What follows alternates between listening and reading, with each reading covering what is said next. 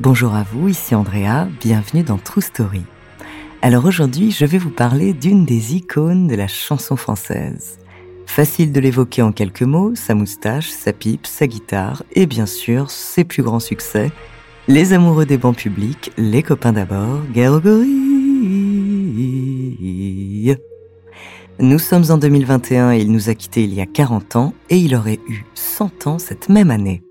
Il nous a laissé plus de 250 chansons et pourtant il ne voulait pas être chanteur. Son nom, Georges Brassens. Des premières rimes au célèbre refrain, découvrez sa true story.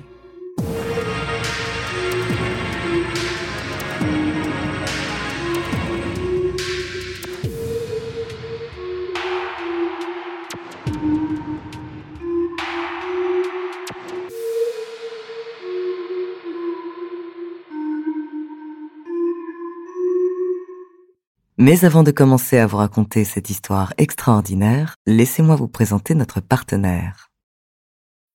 When you need mealtime inspiration, it's worth shopping Kroger, where you'll find over 30,000 mouthwatering choices that excite your inner foodie. And no matter what tasty choice you make, you'll enjoy our everyday low prices, plus extra ways to save, like digital coupons worth over $600 each week. You can also save up to $1 off per gallon at the pump with fuel points. More savings and more inspiring flavors make shopping Kroger worth it every time. Kroger, fresh for everyone. Fuel restrictions apply.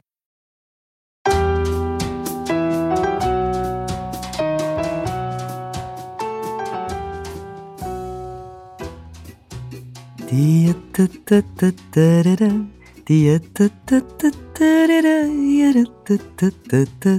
la famille Brassens, il y a une chose qui réunit tout le monde.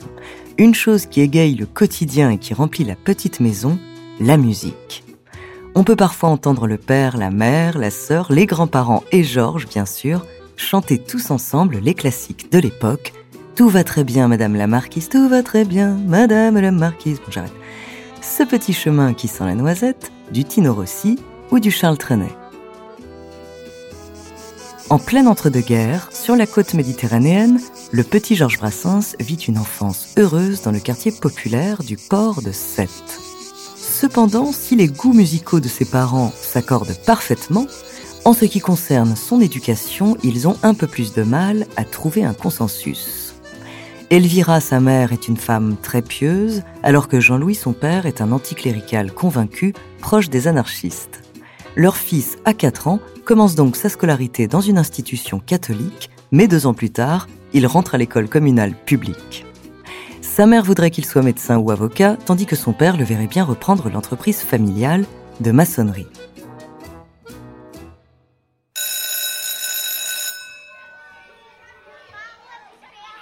Malheureusement pour Elvira, Georges est un cancre. Son bulletin cumule mauvaises notes et commentaires peu flatteurs. Pour le jeune garçon, le seul intérêt de l'école, c'est de passer du temps avec ses camarades. Sa bande de copains de l'école primaire, il va la garder près de lui toute sa vie. Il commence à écrire des chansonnettes pour raconter leurs blagues, leurs meilleurs coups et leurs bagarres d'adolescents.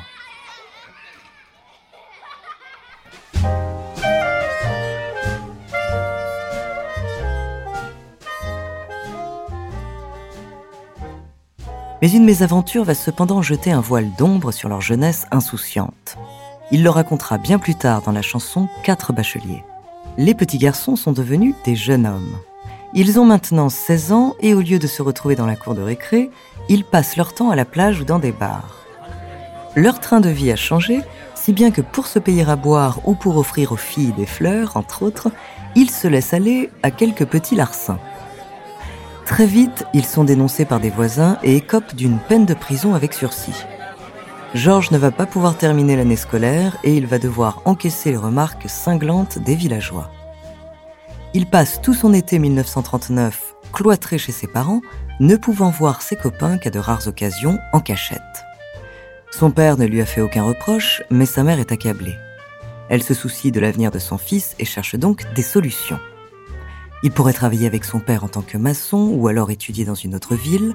Non, Georges a une autre idée en tête. Il convainc ses parents de le laisser monter à Paris pour essayer de vendre ses chansons. Au collège, Brassens a découvert la poésie, la vraie, avec ses mesures, ses rythmes et ses rimes. Et depuis, il a revu ses ambitions à la hausse. Il a dépassé le stade de la chansonnette, il travaille ses textes sans relâche jusqu'à la perfection. Il est maintenant sûr de ce qu'il veut faire de sa vie, écrire.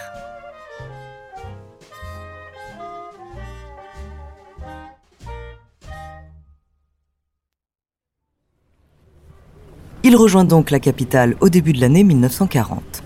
Il est hébergé chez sa tante Antoinette et se fait embaucher chez Renault pour gagner un peu d'argent.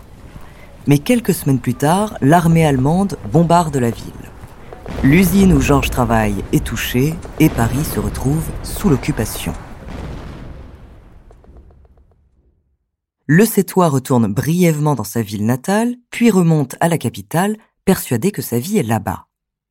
Comme il est maintenant impossible de trouver un travail qui ne profite pas à l'ennemi, il se consacre à l'écriture. Il comble les manques de son éducation en lisant avec avidité les plus grands poètes et les plus grands penseurs. Il enrichit son vocabulaire, il s'intéresse à la morale, à la politique, à l'anarchisme. Grâce à cet apprentissage, il commence à forger son style. Il publie son premier recueil de poèmes, Les couleurs vagues. Malheureusement, la guerre le rattrape. En 1943, le gouvernement français instaure le STO, le service du travail obligatoire, et comme des milliers d'autres, Georges est réquisitionné pour participer à l'effort de guerre allemand. Le 8 mars, un train l'emmène de la gare de l'Est à Basdorf, au nord de Berlin, où il va travailler pour l'usine BMW.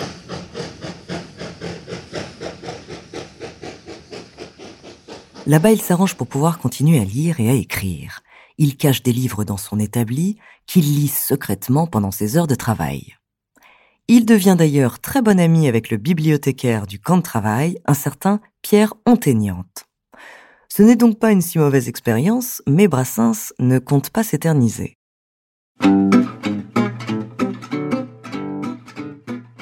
Un an pile après son arrivée, il bénéficie d'une permission de 15 jours, il rentre à Paris et décide de ne pas retourner en Allemagne.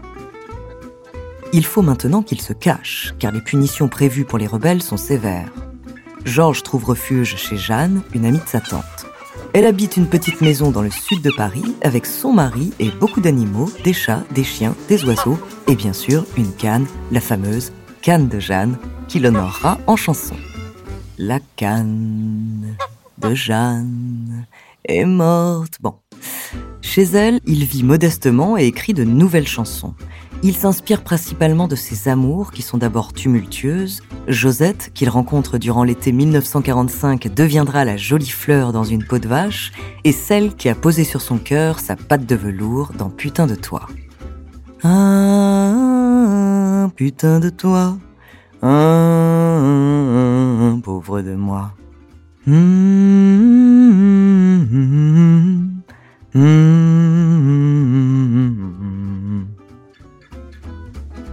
puis en 1947, il tombe amoureux de Joa Heyman, qu'il surnomme Pupchen, petite poupée en allemand, même si elle a 9 ans de plus que lui. Ils ne vivent pas ensemble, ils ne se marient pas, mais Pupchen restera l'unique compagne de Georges, pour qui il chantera évidemment Je me suis fait tout petit devant une poupée, mais aussi le texte d'Aragon, La non-demande en mariage. Je me suis fait tout petit devant une poupée qui ferme les yeux quand la couche.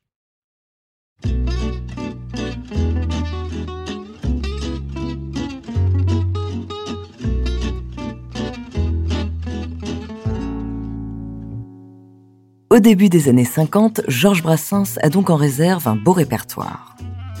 Il ne lui reste plus qu'à trouver quelqu'un pour l'interpréter. Il se présente à tous les directeurs des plus grands cabarets parisiens et malheureusement, personne ne l'écoute vraiment car sur scène, il est tout simplement mauvais.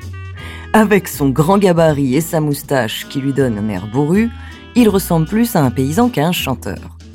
Et en plus, il est terriblement mal à l'aise, il tremble, il transpire ou il se tétanise. Il arrive tout de même à se faire engager au caveau de la République et deux autres cabarets, mais le succès n'est pas au rendez-vous. Le jeune chanteur commence à se décourager, mais deux de ses amis d'enfance qui vivent à Paris vont le pousser à continuer. Grâce à des connaissances, il lui décroche une audition dans le célèbre cabaret de Patachou sur la butte Montmartre. Le 24 janvier 1952, Brassens se présente devant la chanteuse. Il entonne Garogori. Bon. La chasse aux papillons, j'ai rendez-vous avec vous, et Patachou n'est certainement pas séduite par ses talents scéniques, mais c'est tout de même un coup de foudre musical. Elle est convaincue que ses chansons vont marcher, et elle en est sûre, dans un an, Brassens sera plus célèbre qu'elle. Elle accepte donc de chanter certains textes à condition qu'il dépasse ses angoisses et qu'il monte, lui aussi, sur scène.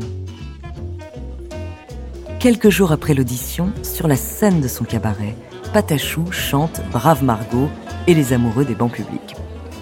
Elle demande ensuite aux spectateurs de rester pour leur présenter un nouveau chanteur. Elle annonce Georges Brassens, qui la rejoint alors, caché derrière sa guitare et sa moustache, le regard fuyant. Il se plante au milieu de l'estrade, parfaitement statique. Sa voix est mal assurée, ce n'est visiblement pas une partie de plaisir pour lui.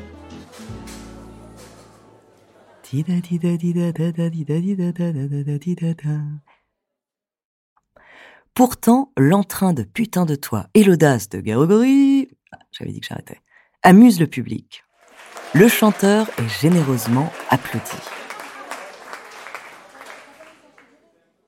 Très vite, il est demandé dans d'autres cabarets, notamment les Trois Baudets, et il enregistre son premier disque en mars. Il a 31 ans, sa carrière est lancée. Au fil des concerts, Georges est de plus en plus à l'aise sur scène et le public toujours au rendez-vous. Dans la presse, on parle de lui, de son attitude, de ses idées de ses gros mots. Certains l'adulent, d'autres le critiquent. La radio censure ses chansons qui blâment la police, les curés, la peine de mort, mais quoi qu'il en soit, ces controverses font parler de lui. Brassens ne laisse personne indifférent et en plus, tout le monde finit par aimer ses chansons.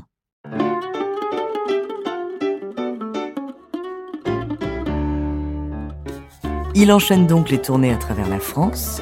Sur scène, il a toujours autant l'air d'un ours, il ne salue presque jamais son public, mais il traverse les années 50 avec un succès qui ne faiblit pas. Même la vague yéyé de Johnny, Sheila, Sylvie Vartan et Françoise Hardy et les autres ne parviendra pas à balayer le chanteur à moustache.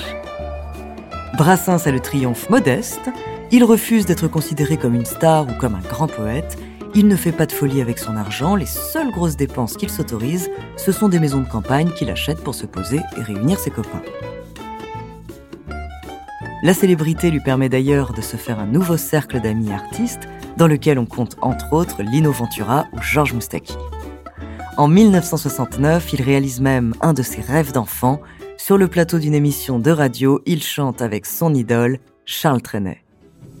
S'il avait écouté sa mère, bien sagement il aurait un bon foyer et un bon lit dans son nid. Ah, s'il m'était pas parti.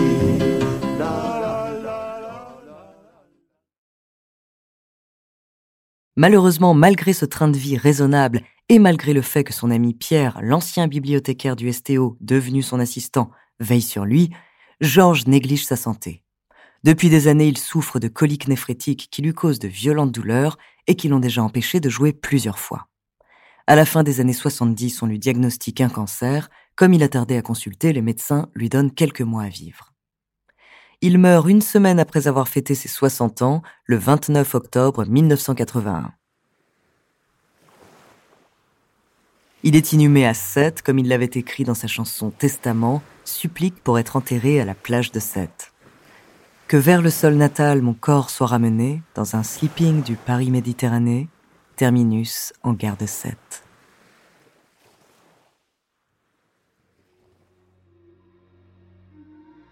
Merci d'avoir écouté cet épisode de True Story. Si les histoires d'artistes hors normes vous passionnent comme moi, je vous recommande notre épisode sur Edith Piaf. La semaine prochaine, je vous parlerai d'un terrible mathématicien adepte des colis piégés. Mais en attendant, n'hésitez pas à nous faire part d'histoires que vous aimeriez entendre sur votre plateforme d'écoute préférée ou alors via la page Instagram ou Twitter de Bababam. Nous nous ferons un plaisir de les découvrir et peut-être de les transformer en True Story.